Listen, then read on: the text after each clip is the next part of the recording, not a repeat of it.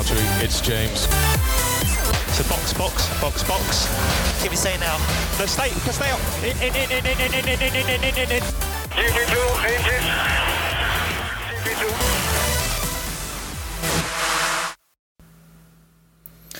Evet arkadaşlar merhaba. Padok'un 60. bölümüne hoş geldiniz. Ee, Azerbaycan Grand Prix sonrası e, Padok'u ben tek başıma yapacağım. Ee, ben Burak. Ee, çok fazla aldığım olumsuz yorumlardan biri şeydi podcast ile ilgili. Batuhan'la Hakan'ın konuşmasına çok fazla izin vermiyorsun. Programın yarısında tek başına sen konuşuyorsun işte vesaireydi. Evet darbe yaptım bu programı. bu bölüme özel ben götüreceğim.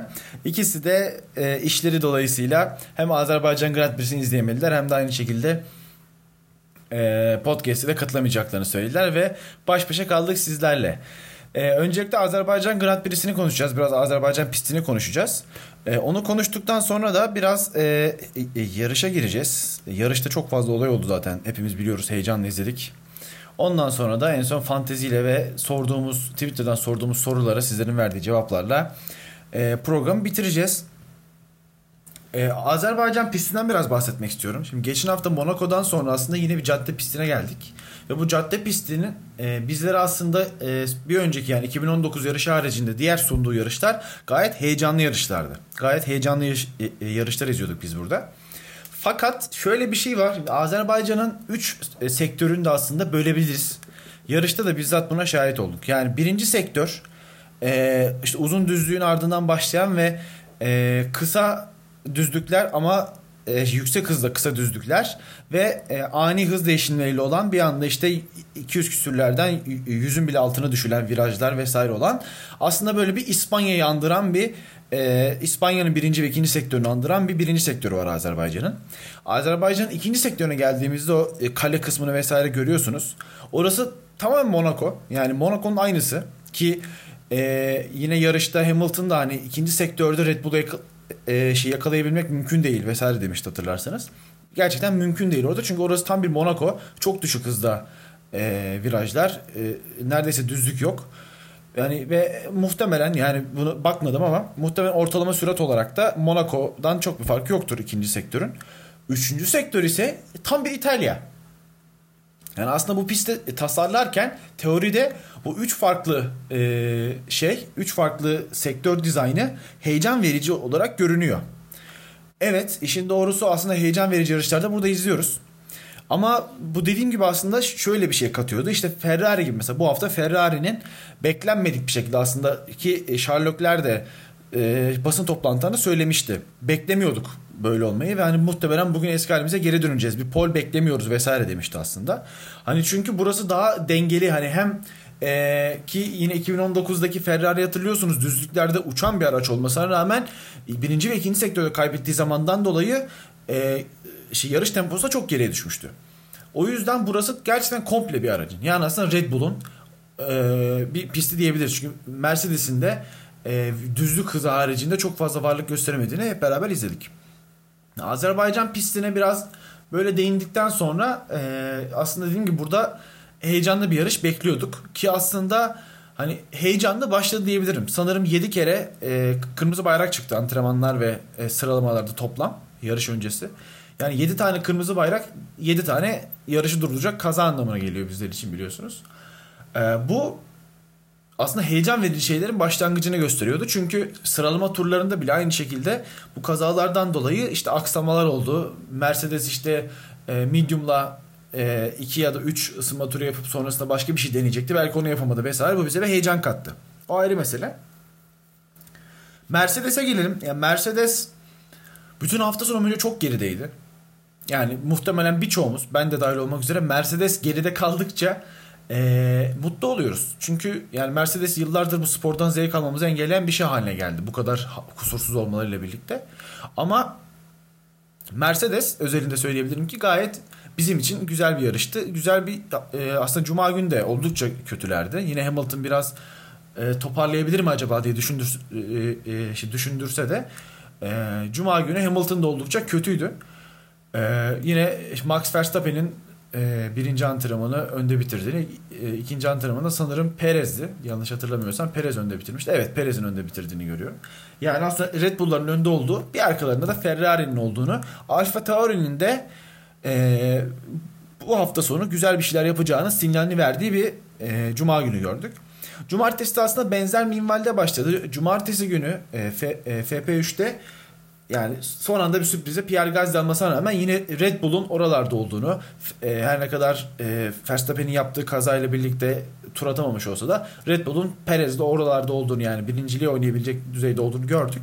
Lewis Hamilton'da dediğim gibi hani acaba mı dedirtti bize. Acaba Lewis Hamilton e, bir şeyleri düzeltti mi dedirtti ki sonradan açığa çıktı ki sı- sıralamadan hemen önce zaten bu bu ayarla birlikte sıralamadan hemen önce ayarı böyle ayarlıyorlar ve farklı bir araç konfigürasyonuyla Hamilton piste çıkıyor ki Bottas da bunu kullanmıyor. Daha sonra öğrendik bunları zaten. Ee, Q1, Q2'de aslında Q2'de bir şey oldu. Q2'de benim çok dikkatimi çeken bir an olmuştu. Sizlerin de dikkatini çekmiştir. Zaten yayında da görmüştük. Ee, abi 0.1 saniye içerisinde 6 tane araç vardı. Yani Verstappen, Perez, Hamilton, e, Sunoda, Leclerc ve Sainz 0.1 saniye. Onda 1 saniyede 6 tane araç vardı.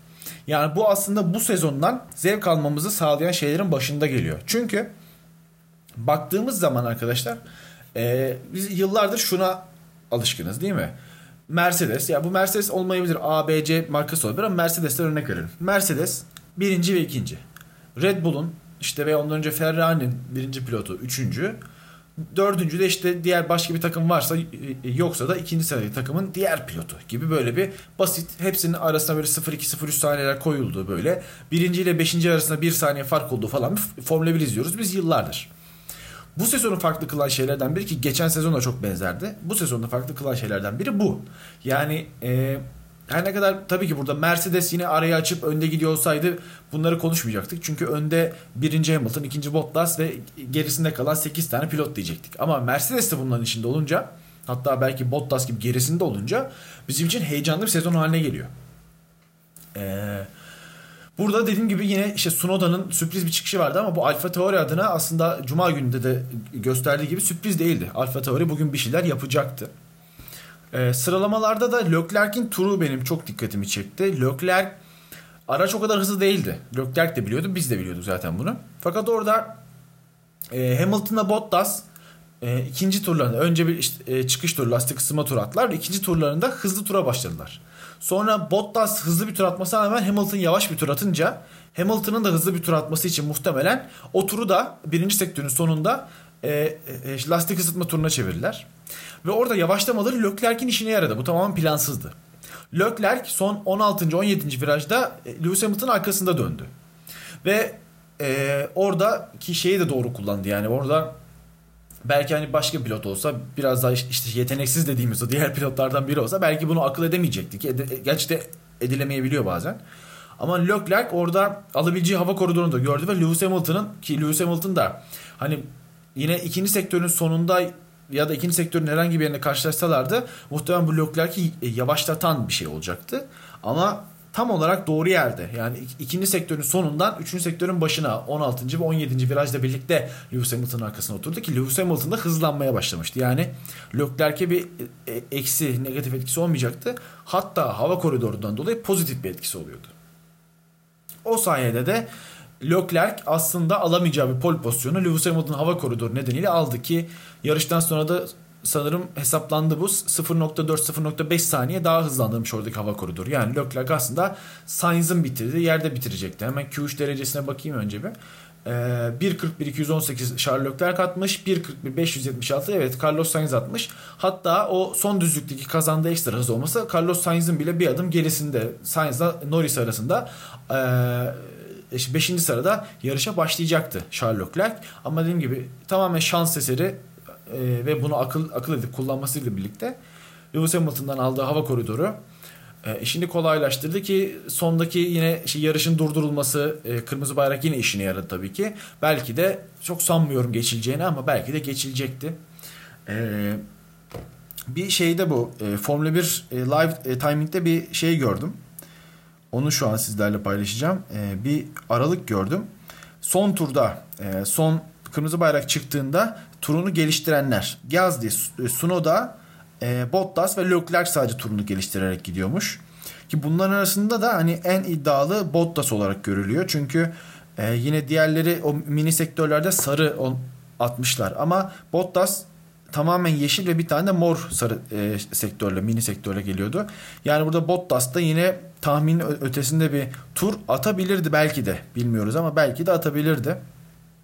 E, o yüzden e, sıralamalarda böylece bitmiş oldu. Sıralamalarda benim çok garibime giden bir şey oldu. Norris'in pit cezası. Yani Lando Norris görmüşsünüzdür sizde. E, kaza yaşandığında ve kırmızı bayrak çıktığında hemen arkasındaydı pit girişinin ve mühendise sordu. Ne yapmalıyım dedi. Yani burada ne yapmalıyım diye sorması bile bence biraz garip ama yine de hani mühendisin de devam et dediğini duydum. Yani hani ne amaçla devam ettiler anlayamadım. Hani şöyle kendi kendime fikir yürütmeye çalıştım. İşte dedim acaba hani yarışın tekrar başlamasına başlama ihtimaline karşılık piste kalmak falan mı diye düşündüm ama kurallara göre aracın pite geri dönmesi, garaja girmesi ve garajdan tekrar çıkması gerekiyor. Turun sayılması için. Yani burada hani içeriye yani mühendisi evet devam et dese bile Lando Norris'in piste kalmak için hiçbir nedeni yok. Ve o yüzden her ne kadar gerçekten araçüstü görüntü izlediğimde böyle hani birkaç saniyelik bir karar şey gerekiyor. Çünkü gerçekten giriş sınırını kaçırmış durumda. Ani hız kesip sola kırıp işte boyaların üstünden geçip falan girebilir yine. Yani yine girilebilecek bir düzeyde ama o birkaç saniyelik kararda bile hani ne oldu da girme, girmemeyi mantıklı bulup devam ettiler. Bunu bilmiyorum ve ben açıkçası cezayı haklı olarak görüyorum burada. Ee, onun dışında Bottas, Bottas bütün hafta sonu çok kötüydü arkadaşlar. Sizler de görmüşsünüzdür. Bottas gerçekten hani e, evet başta Hamilton da kötüydü ama Hamilton bir yerden sonra toparladı dedik. E, dediğim gibi pazar günü öğrendiğimiz şeye göre Hamilton son işte e, şey 3. antrenmandaki o hızlı turunu baz alarak e, şey için tek tur için bir ayar yaptırmış. Ve o ayar tutmuş ki yarışta da yine çok hızlı olmadığını gördük aslında bence. Ya bir şekilde e, Valtteri Bottas toparlayamadı ve e, Q3'te bence rezil bir performans göstererek 1.42.659 attı ki gerçekten yani takım arkadaşının 1.42.450 attığı yerde 1.2 saniye yemek büyük bir rezilliktir bence. E, bundan yani daha kötüsü olamaz derken birazdan konuşacağımız yarışta daha kötüsünü yaptı bu adam. Yani çok fazla e, ne denir ben de bilmiyorum açıkçası. Burada e, yarıştan önce aslında iki soru sorduk. Oraya girmek istiyorum. E, biri Charles Leclerc'in pole pozisyonundan sonra F1 haberlerden Batuhan'ın sorduğu soruda sizce e, Ferrari nasıl oldu da iki yarıştır pole pozisyonu sahip olacak kadar hızlandı diye bir soru sorduk. Çok güzel bir cevap geldi. Sikmişim kurallarını. Getirin depodaki hileli motoru diye bir notların fotoğrafı geldi. Çok eğlendik hepimiz ekip olarak. Grupta çok eğlendik. e, Wolves Bey'in bu cevabına. Bir de The Boys isimli takipçimizin cevabı var. Yavaş ve dar pistlerde Ferrari'nin kalkışı iyi demiş. Aslında kalkışı iyi biraz açmamız gerekiyor. Evet kalkışı e, fena değil ama e, aslında buradaki olay yere basmanın arttırılmasında. Biz 2018'den beri galiba Ferrari aracının yere basmasındaki sıkıntıdan bahsediyorduk ki bu hileli motor vesaire varken de biliyorsunuz araç düzlüklerde çok hızlıyken virajlarda yavaşlıyordu. Hangi viraj olursa olsun hızlı ya da yavaş viraj. Virajlarda yavaştı bu araç. Her neyse e, ve o, o yıldan beri özellikle motorun da bir hileli ve problemli çıkmasından sonra motordaki gelişimlerinin kısıtlandığını ve bu gelişim e, emeklerini, eforlarını aerodinamiğe yatıracaklarını söylemişlerdi ve gerçekten bunun e, şeyini almaya başlıyorlar. Özellikle işte e, e, e, yeni sanırım yeni tamamlanan rüzgar tüneli vesaire de var Ferrari'de. Bunun ekmeğini yemeye başlıyorlar. Biraz buna bağlayabiliriz aslında. Bir de yine yarıştan önce sorduğumuz bir soru. Geçmişteki Azerbaycan hafta sonlarına göre frenaj hatalarıyla yaşanan kaza sayılarında ciddi artış oldu. Sizce bunun sebebi nedir dedik. Aslında bir anket açtık. Bu ankette %32.3 ile yeni araç konseptleri denmiş. Hem işte taban güncellemeleri gerek gerek işte kanat güncellemeleri, bargeboard, bargeboardların değiştirip belki işte yere basmanın değişmesi. Belki de araçların büyüklüğü olabilir. %30.2 yeni lastikler e, lastiklerin 2019'dan beri sertleştirildiğini biliyoruz. O yüzden belki bu da olabilir evet. Ya zaten çok yakın çıkmışlar. %23 benim beklediğimden daha fazla konsantrasyon bozukluğu demiş takipçilerimiz. E, konsantrasyon bozukluğu Yani kesinlikle bir etkendir ama bu kadar çok pilotun bu kadar çok hata yapmasını konsantrasyon bozukluğuyla açıklamamız bence çok hani psikolojik bir durum olur ki burada biraz daha tepeden bakıp hani aslında tırnak içinde sosyolojik bir şey yapmaya çalışıyoruz. Bir e, e, tanımlama yapmaya çalışıyoruz. %13.9'da da en az oy olan bir sezon yarış olmaması çıkmış. Bu bence de çok fazla etkileyeceğini sanmadığım bir şey. Yorumlara geçelim. Burada Batuhan'ın yorumunu okuyacağım. Bizim e, yorumcumuz ve F1 haberlerinin biliyorsunuz sahibi Batuhan. Takımlar arasındaki fark azaldıkça pilotlar üzerindeki yük artıyor. Pilotların sınırlarını fazla zorladığını düşünüyorum demiş. Katılmak, katılmak mümkün. Hakan demiş ki son Azerbaycan yarışındaki araçlarıyla şu anki araçlar arasında inanılmaz, inanılmaz bir fark yok.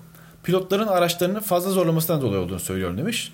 Benzer şeyi düşünmüşler. Ben biraz daha araçlarla alakalı olduğu kısmına daha yakınım. Çünkü araçlar gerçekten genişledi ve gerçekten çok fazla değişiklik oldu iki senede. Sadece F1 diye bir e, Seb Fetel'in kili e, diye bir arkadaş. Konsantrasyon bozukluğu. Neden mi? Çünkü içlerinden arkadaşlarla ravla mı yoksa okey mi?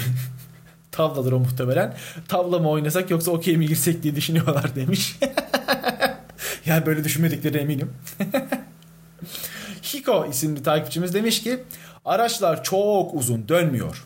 Frende zaten hata kabul etmeyen bir pist Bakü. Araçlar da bu kadar uzun olunca en küçük sorun e, duvara atıyor direkt. En çok katıldığım yorumlardan biri bu. Çünkü şöyle bir şey var. Monaco ile Azerbaycan'ı kıyaslamak gerekirse Monaco biliyorsunuz gridin yani e, sezonun en düşük ortalama süratine sahip pist. Yani Monaco'da herhangi bir hatada, herhangi bir frenaj kaçırdığınızda bu kadar büyük kaza her yerde olmuyor. Fakat e, Monaco, şey Azerbaycan özür dilerim. ikinci sektörün 3 tane virajı hariç diğer tüm virajlar e, ortalama üzerinde hızlarla girilen ve gayet düşük hızlarla çıkılan ciddi frenajlar içeriyor. Ki sanırım geçen seneydi. E, Renault'dayken e, Ricardo'nun ciddi problemler yaşadığı bir yarış olmuş. 2019'daydı. E, Ricardo'nun Renault'daki ilk sezonuydu. Frenlerle ilgili sıkıntı yaşıyordu biliyorsunuz. Frenlere alışma onun biraz problemidir. Frenlerle ilgili ciddi sorunlar yaşıyordu. Çünkü burada çok ani frenaj gerekiyor ve hani o frenajı tutturamadığınız an ki bir anda 200 atıyorum 240'dan 250'den 110'a inmenizi istiyor sizin pist. Frenajı herhangi bir şekilde hata, hata yaptığı anda Giriyorsunuz duvara başka şansınız yok ki yarış içinde de çok fazla frenaj hatası gördük. Bir de Samet isimli takipçimizin söylediği Alonso'nun dediği gibi herkesin %120'sini verip limitleri aşırı zorlaması. Bu limitleri aşırı zorlamaya hepimiz takmış durumdayız anladığım kadarıyla. ee,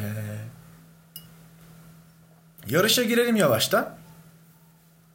Adbi Azerbaycan klasiği ilk turdaki e, kargaşalar aslında ilk tur şaşırtıcı derecede sakin geçti. Ben burada açıkçası bütçe sınırında bir fayda şey olduğunu düşünüyorum. Emeği e, işte ya bir katkısı olduğunu düşünüyorum özür dilerim. Çünkü e, en ufak bir kazaya bile o kadar kafayı takmış durumda ki özellikle takım patronları ve yatırımcıları. E, herhangi bir maddi hasarın hiçbir şekilde tahammülleri yok. O yüzden hani böyle ekstra herkese bir uyarı gitmiştir diye düşünüyorum ki Mazepin'le Schumacher'e Monaco'da giden ayarı biliyorsunuz. Asla kaza yapmayın ve yer değiştirmeyin dendi. Hani çok büyük kazançlar elde etmeyecekse o riski girmeyin denmiş olabilir. E, o yüzden ilk tur sorunsuz geçti. E, startta Norris kaybetti. E, startta hatırladığım kadarıyla e, Norris aslında güzel iyi kalktı yani kalkışta bir sıkıntı yaşamadı fakat birinci viraj dönerken biraz içeride kaldı ve e, dışarıdan gelenlerin Norris'in önüne geçtiğini gördük. Perez çok ciddi kalktı. Perez e, 6. E, kalkıp 4. yükseldi ilk turun sonunda. E, önündeki Carlos Sainz ve Gasly'yi geçti ki Sainz'ın yine bir frenaj problemi olmuştu. Lastik yaktı vesaire biliyorsunuz. Sanırım Gasly de birinci e, kalkışta birinci e, virajda yapmıştı aynısını. Sainz de e, ikinci, üçüncü viraj kompleksinde yaptı. Yani iki tane e, şey lastik yakan adamı Perez kolayca geçmiş oldu. E, polde başlayan Leclerc'in geçileceğini hepimiz biliyorduk. Yani çok fazla da dayanamayacaktı. Aracı o kadar güçlü değildi. Fakat ikinci turda geçeceğini ben tahmin edememiştim. Hemen arkasındaki Lewis Hamilton ikinci turda Leclerc'i geçti. Daha sonra zaten arkasındakileri tek tek geçirmeye başladı Leclerc. Ve ve Leclerc 10. turda pite, pite girdi. 10. turda aslında Leclerc öndeki tayfanın pitini başlatmaya çalıştı diyebiliriz. Ee, Sainz tekrar bir hata daha yaptı. 8. virajda blokaj yaşadı ve lastikleri yaktı. Hatırlıyorsun ciddi bir lastik yaktı ve e, kaçış, e, kaçış alanına kaçtı. Bir anda 15. sıraya geldi Sainz. Yine oradan buraya toparlaması bence etkileyiciydi. 13. turda Verstappen pite girdi. Ee, Hamilton'da bir önceki tur girmişti. 12. turda girmişti Hamilton. Ee, Verstappen de bir tur sonra girdi.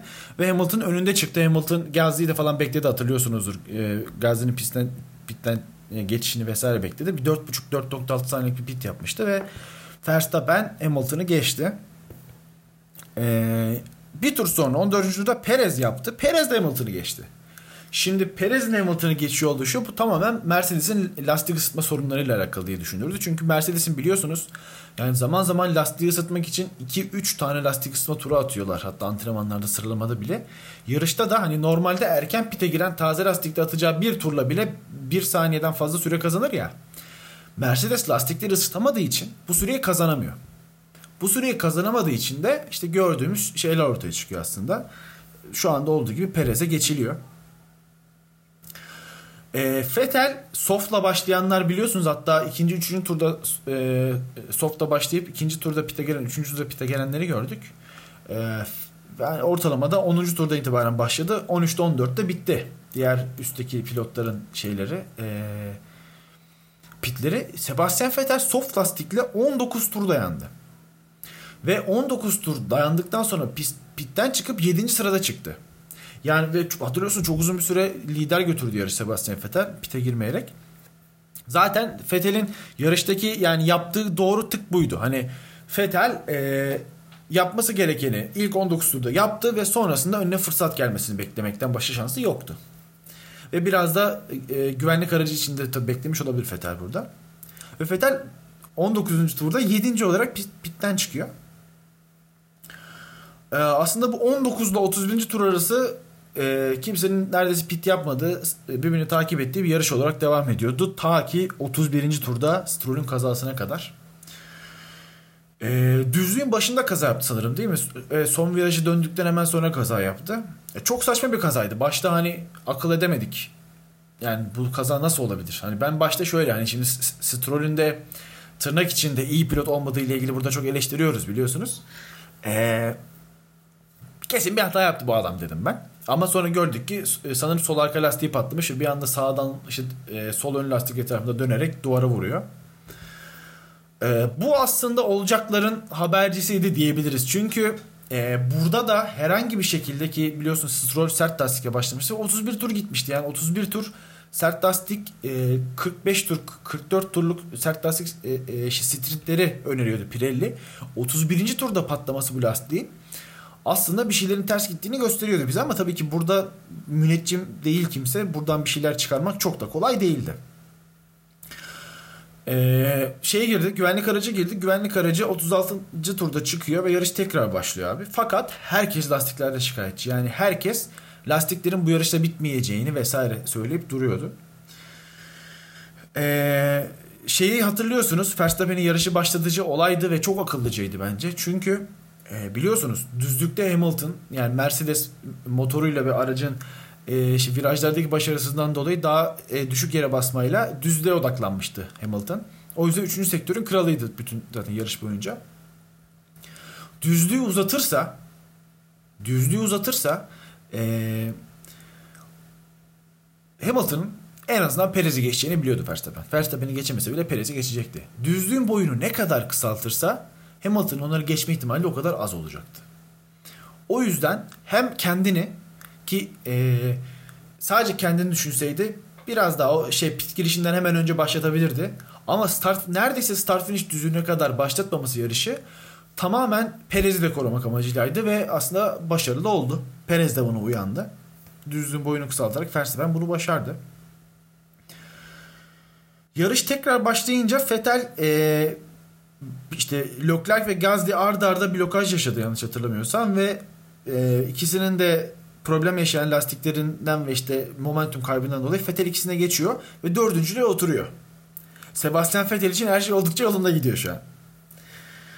E, tam yarış bitiyor diyeceğimiz bir anda Max Verstappen düzlüğün sonunda yani start düzlüğünü de geçtikten sonra düzlüğün neredeyse sonunda sağ tarafta o açıktaki kurtarma alanına doğru lastiğini patlatıp duvara vuruyor. Ben göründüğü ilk gördüğümde yani umarım Perez'dir umarım Perez'dir dedim çünkü Verstappen'in orada yarış dışı kalışı ve Hamilton'ı biliyoruz kafayı e, kırdı mı her şeyi yapar. Ben dedim ki şimdi Verstappen yarış dışı kaldı. E, Hamilton'da bir şeyler yapar Perez'i geçer bu yine kazanır farkı açar gider diye korktum açıkçası. E, ve korktuğum başıma geldi. Perez değil Verstappen'miş. Çünkü Perez'in Verstappen'in yanından geçerkenki halini gördük. Ve kırmızı bayrak geldi. Aslında kırmızı bayrak tuhaf bir tercihti. Ee, şöyle tuhaf bir tercihti. Hatta e, bana şey yazan soranlar da oldu. Hani niye kırmızı bayrak? Niye Stroll'de geldi de e, kırmızı bayrak gelmedi de burada geldi? Neden? Çünkü Stroll'de de aynı şey olmuştu. Verstappen'de de aynı şey olmuştu. Hiçbir belirti göstermeden hiçbir uyarı vermeden ki biliyorsunuz yani lastik patlamadan hemen önce haber olur. Ee, şey kenar ekibinin ki çok benzer bir şey Lewis Hamilton'da geçen sene başına gelmiş hatırlıyorsunuz. Patlak lastik yarışı kazandığında hiçbir belirti göstermemişti lastik patlayacağına dair. Yine aynı şey oldu. Stroll'de de Verstappen'de de hani lastik tükenme sınırına çok yakında ama patlaması için biliyorsunuz önce bir e, şey e, e, önce önce düşük basınç ondan sonra yüksek basınç uyarısı vermesi lazım ve sonra gözle pilotların ya da kenar taraf e, kenar yönetiminin kamerayla gözle bakması ve bir tur içinde bu lastik patlayacak hemen pite girelim yoksa yarış dışı kalacağız diye bir karar vermesi gerekiyor. Bundan hiçbiri yaşanmadan tamamen ani bir patlamayla Verstappen'in lastikleri patladı. Ve e, o anda içinde bulunan durumda herkesin lastikleri o durumdaydı ki hemen Verstappen e, kaza yapmadan 2-3 tur önce olması lazım. Perez de Hamilton'ın lastik durumlarını getirdi FOM yönetimi ekrana. Orada da ikisinin de arka lastiklerinin %10 neredeyse %10 kaldığını gösteriyordu ve bu neredeyse patlayacak anlamına geliyordu ki yani 30 tur ve üzeri süredir hard lastikle dolanan herkes için bu tehlike vardı. Hani yeni takanlar falan vardı ama 30 tur üzeri e, hard lastikle dolaşan herkes için bu tehlike vardı. Ki sonra ortaya çıktı ki McLaren de işte bundan şüphelenmiş ve kırmızı bayrak istemiş vesaire. Bu konuşuldu. E, ekrana yansıdı FIA ile görüşmeleri. E, yarış e, durarak start alınacak dendi. Bu heyecanlandırdı aslında. Bir an şöyle heyecanlandırdı. Kesinlikle yarışın heyecanı için bu çok doğruydu. Ha niye yarış tekrar başladı diyenler var. E, eğer yarış orada bitirilseydi biliyorsunuz yarış kırmızı bayrakla yarış sonlandırılmadan iki tur önceki sıralama alınıyor.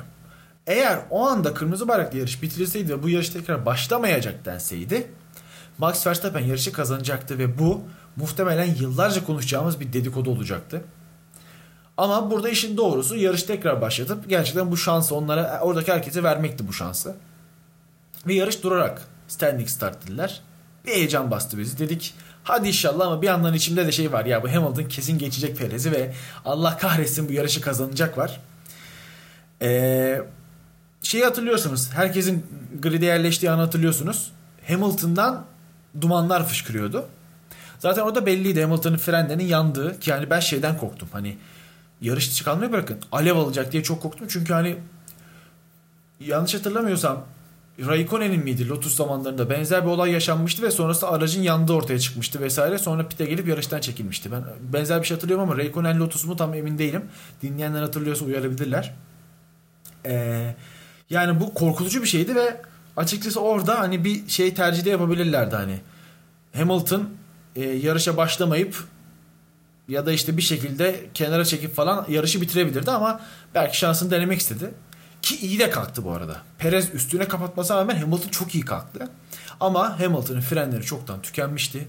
Ve Hamilton o malum havali, e, havalimanına doğru giden caddeden dümdüz yoluna devam etti. Yarışın devamında da bir sürpriz olmadı. Sebastian Vettel elde etmiş olduğu ikincilikle günün pilotu seçildi. Sergio Perez ilk Red Bull'da olan ilk podyumunu Azerbaycan galibiyetiyle aldı ki Sergio Perez'in biliyorsunuz çok sevdiği pistlerden biridir burası. O da daha önceki birçok iyi performansını Azerbaycan'da gerçekleştirmişti. Pierre Gasly de e, tekrar Alfa Tauri'yi podyuma taşıdı. E, ki son dura kadar sanırım Leclerc'le bir şeyleri çok yakınlardı birbirlerine ama e, Leclerc'in bir hatasıyla birlikte Gasly arayı açtı ve üçüncülüğü aldı. Fethel'in de ilk podyumu tabi Türkiye'den sonra. Ee, yarışla ilgili söylemem gereken birkaç şey var. Güvenlik e, güvenlik e, aracı kararları biraz beni canım sıktı. Yani Stroll zamanında Stroll kazasında da çok benzer bir şey çok geç çıktı. Stroll kazasında da çok aşırı geç. Yani Stroll kazasında 4 dakika, Verstappen kazasında 2 dakika sonra çıktı safety car. Ki Leclerc bağırdı resmen. Nerede bu safety car? Hala yarışıyoruz inanamıyorum dedi. Yani pilotların 350 ile geçtiği yerde 41 Red Bull ve ortadaki kanat parçaları vardı ve yarış yönetimi bir şekilde güvenlik aracı çıkarmıyordu. Bu bir saçmalık. Yani Stroll'de de aynı şey oldu. Yani Stroll'de bir, hatta bir yer hatırlıyorsun. Ben Stroll gerçekten öldü vesaire sandım. Korktum yani. Çünkü hareket etmiyor çocuk. Hani böyle bir durumda ekstra anında çıkarmanız gerekirken beklediler beklediler. O Stroll'ün önünden geçenler o turu tamamladı geçtiler. Diğer tura başladılar.